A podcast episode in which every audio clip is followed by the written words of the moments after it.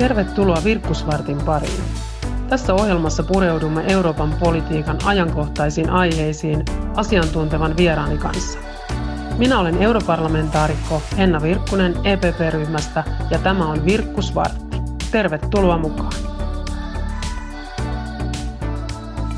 Tämän vuoden piti olla ilmastopolitiikan suuri vuosi Euroopan unioni lanseerasi vuodenvaihteessa Green Deal-ohjelman, jonka oli tavoitteena ja on tavoitteena viitottaa Euroopan unionin tietä kohti hiilineutraaliutta vuonna 2050. Samaan aikaan valmistauduttiin Glasgown ilmastokokouksen, josta oli määrä tulla tärkeä askel kohti hiilineutraalia maailmaa. Nyt saatiin tietoa, että Glasgown ilmastokokousta on siirretty vuodella Green Dealin valmistelua ei ole lopetettu, mutta senkin toimia on nyt siirretty eteenpäin koronakriisin edestä. Soitetaan Sitran johtajalle Mari Pansaarille ja kysytään, miten hän arvioi tätä tilannetta ilmastopolitiikan näkökulmasta.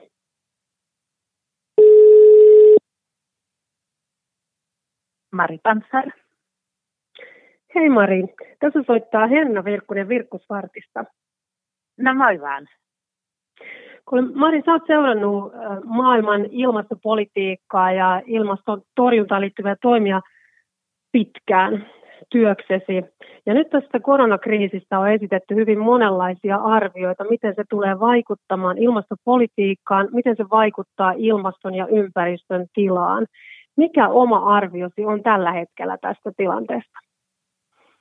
No oikeastaan nähtäväksi jää, että mitkä on tämän koronakriisin pitkäaikaiset vaikutukset ilmastoon ja ympäristöön, mutta jos me katsotaan ihan tätä tämänhetkistä tilannetta ja varmasti niin kuin tämän vuoden 2020 lukujakin sitten vuoden lopussa, niin on ihan selvää, että kun ihmistoiminta ja myöskin kulutus vähenee, niin sillä on positiivisia ilmasto- ja ympäristövaikutuksia. Eli Kiinastahan on raportoitu, että Kiinasta helmi-maaliskuussa ilmastopäästöt romahti oikeastaan ihan niin kuin ennennäkemättömällä tavalla – kun koronavirus pysäytti tehtaat ja autoliikenteen ja lentoliikenteen. Ja kolmessa viikossa Kiinan päästöt romahti 150 miljoonaa tonnia viime vuoteen verrattuna, mikä on lähes kolminkertaisesti Suomen vuosittaiset päästöt. Eli, eli tällä on niin kuin todella iso merkitys. Voiko nämä... Joo, ja se on oikeastaan niin kuin ihan ennen näkemätöntä, että näin suuri päästövähennys tapahtuu näin nopeasti, että vuoden alussa kukaan ei tietenkään niin kuin tiennyt, että tällaista tulee tapahtumaan ja oikeastaan ajateltiin, että ei ole mahdollistakaan tehdä näin nopeita päästövähennyksiä, mutta kyllä tämä koronakriisi on osoittanut, että monet asiat on mahdollisia, jos vaan niihin tartutaan. Onko nyt nämä ensimmäiset vaikutukset, mitä nähdään sitten päästöjen näkökulmasta, päästöt on siis suorastaan romahtaneet nyt dramaattisesti. Onko se sellainen asia, mistä voi olla ilmastopolitiikan kannalta iloinen? No totta kai voi olla ilmastopolitiikan kannalta iloinen, eli joka ikinen tonni, jota hiilidioksidia ei ilmastoon lasketa, niin sitä ei sitten myöhemmin tarvitse sieltä tota, repiä pois. Mutta toisaalta, niin jos me tätä isoa kuvaa katsotaan, niin eihän tästä koronaviruksesta tietenkään mitenkään voi olla iloinen oikeastaan missään suhteessa, että sadat tuhannet tai ainakin kymmenet tuhannet ihmiset tulee tota, kärsimään erittäin vakavasti ja miljardit ihmiset kärsii jollain tasolla. Eli tämä on kyllä oikeastaan nämä koronaviruksen aiheuttamat ilmasto- ja ympäristövaikutukset niin ihan pieni plussa tästä kokonaisuudesta. Ja toisaalta aina kun tavoitellaan pitemmän aikajänteen kestävää kehitystä, niin aina siinä on tärkeää pitää mielessä tietenkin se, että, että pitää tavoitella paitsi ympäristön kannalta kestävää kehitystä, niin sen täytyy olla myös taloudellisesti ja sosiaalisesti kestävää. Ja sille ilman muuta varmasti koronakriisi asettaa nyt todella isoja haasteita, koska tämä tulee iskemään todella rajusti Suomen taloutta, Euroopan taloutta ja maailman taloutta, ja ilman muuta myös tuottaa isoja sosiaalisia vaikeuksia ihmisille ja ihmisryhmille, vaikka ympäristön tila nyt ainakin hetkellisesti on saatu paranemaan.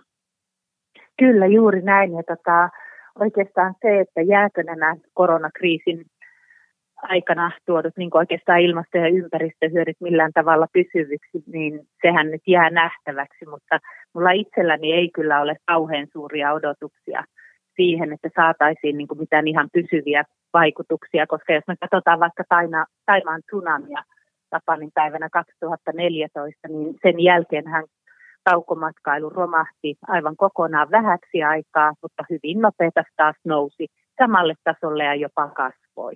Eli tota, ihmisen muisti on näissä asioissa aika lyhyt. Kyllä me ihan ehdottomasti tarvitaan niin kuin rakenteellisia muutoksia. Ja toisaalta tämä koronakriisi antaa siihen myöskin mahdollisuuden. Eli on ihan selvää, että sitten kun ollaan tota saatu jostain vaiheessa tämä virus pysäytettyä ja tartutettua, niin me joudutaan tekemään toimenpiteitä, joilla saataisiin sitten taas talous ja työllisyys kasvuun.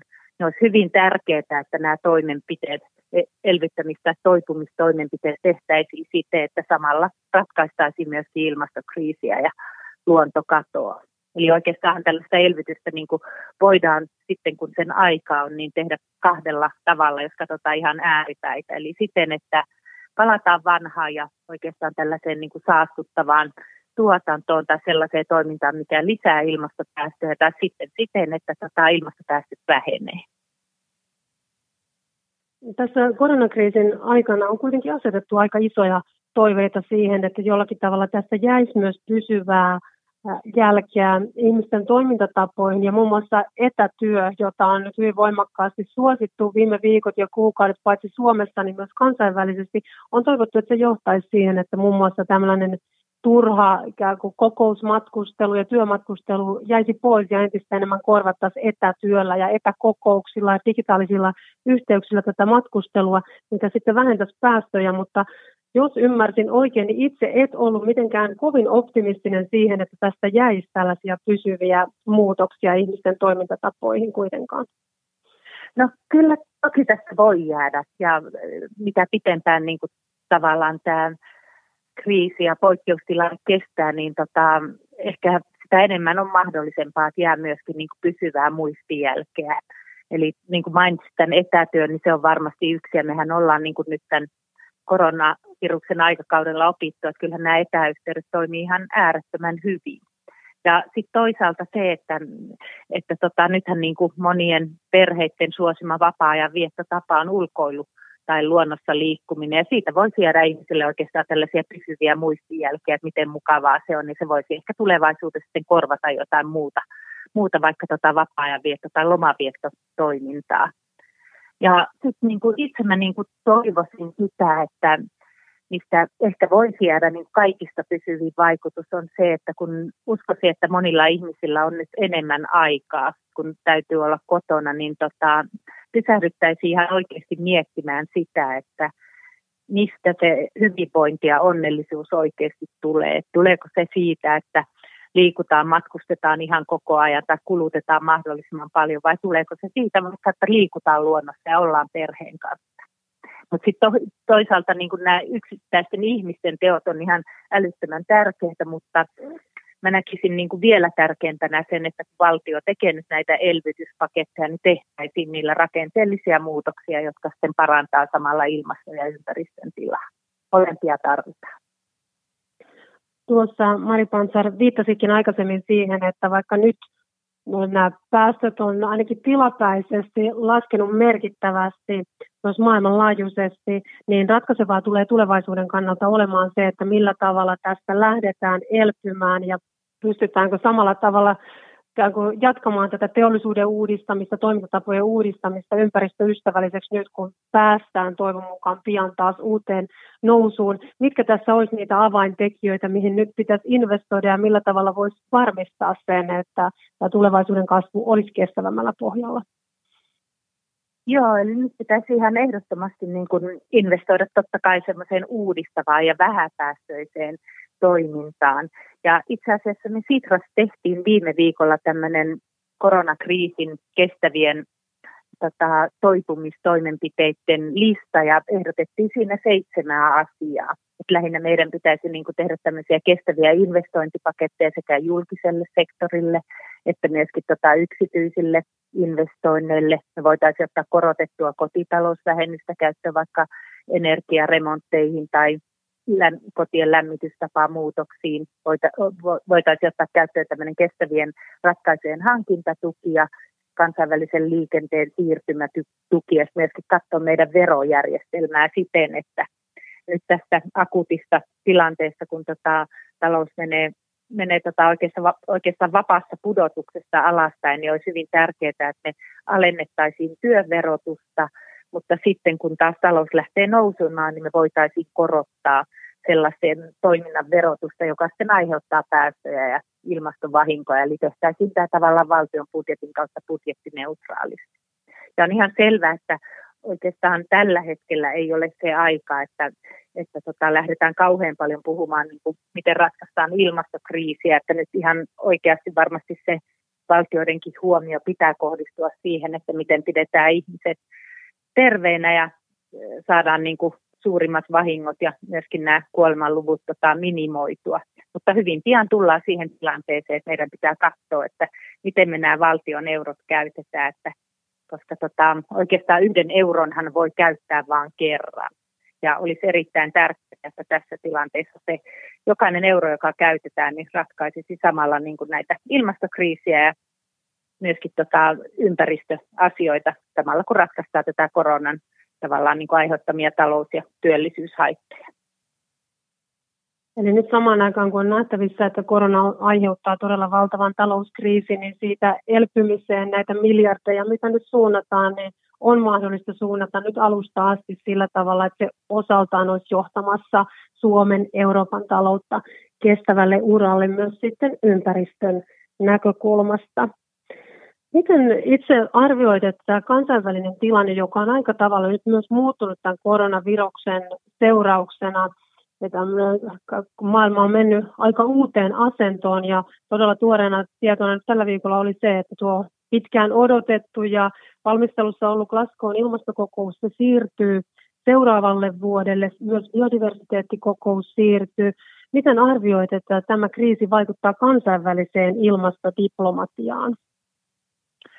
Joo, tämähän oli tota, ikävä uutinen tietysti, että tämän vuoden ilmastokokous siirretään, koska tälle vuodelle oli, oli ladattu erittäin, erittäin paljon odotuksia. Eli Pariisin sopimuksessa oli mainittu, että vuosi 2020 on se vuosi, jolloin eri maiden tulee ilmoittaa, kuinka he aikoo kiristää omia päästövähennystavoitteitaan ja toimiaan.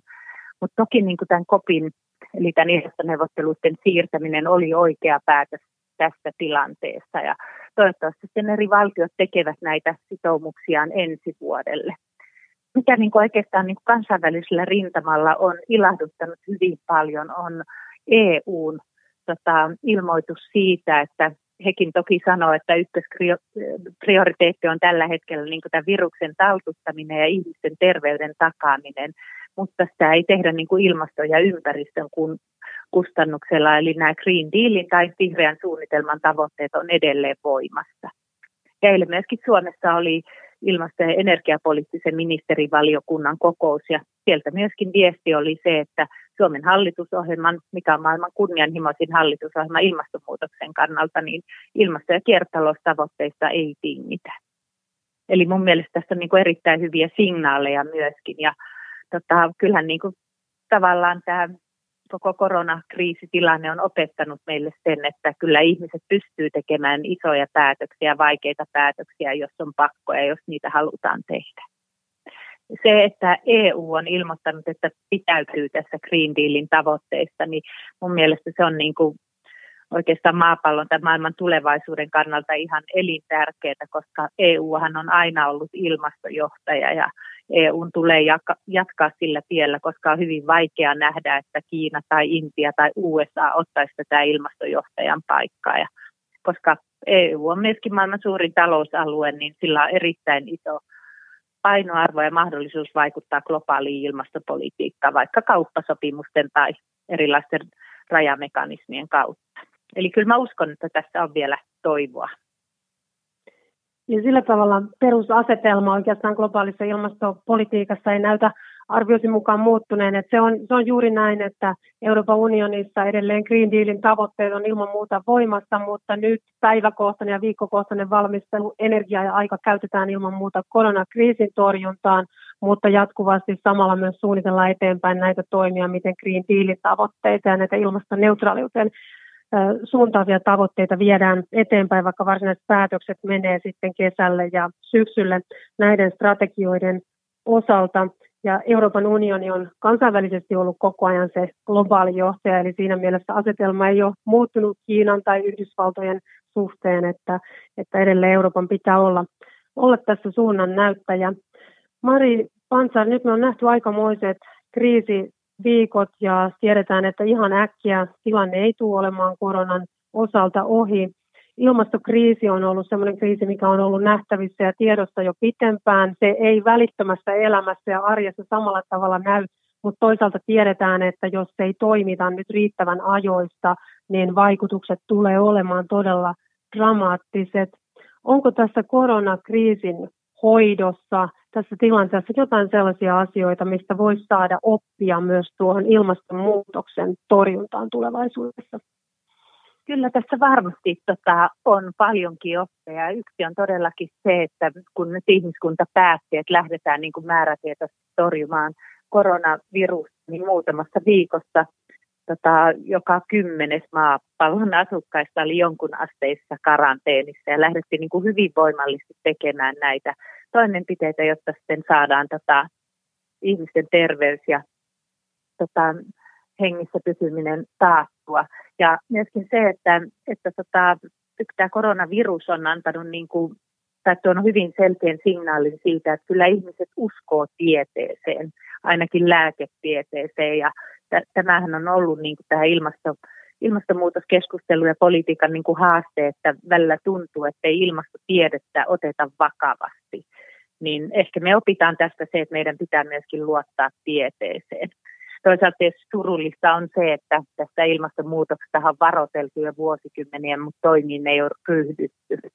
Mutta kuitenkin niin kuin, meillä on arvokkaita kokemuksia tämän uuden kriisin myötä siitä, että päättäjät on tarvittaessa kykeneviä hyvinkin rajuihin päätöksiä, jos ihmisten henki ja terveys on uhattuna. Tietysti jos katsoo eroa tässä koronatapauksessa ja ilmastonmuutostapauksessa, niin yksi iso ero on se, että tässä koronavirus kriisissä meillä on vain yksi vihollinen, eli koronavirus, mikä sitten täytyy nitistää, mutta ilmastokriisissä taas vihollinen, eli nämä kasvihuonekaasupäästöt, niin se liittyy lähes kaikkeen ihmisen toimintaan, ja siksi se on kyllä monta kertaa oikeastaan tämmöinen pirullisempi ongelma. Ilmastonmuutoksen uhka on vaikeammin hahmotettava eikä samalla tavalla näy arjessa kuin koronavirus, mutta sen torjuminen on vähintään yhtä tärkeässä roolissa ihmiskunnan tulevaisuuden kannalta. Kiitos näistä arvioista Sitran johtaja Mari Pantsar. Tämä on Virkku Svartti ja minä olen europarlamentaarikko Henna Virkku. Kiitoksia.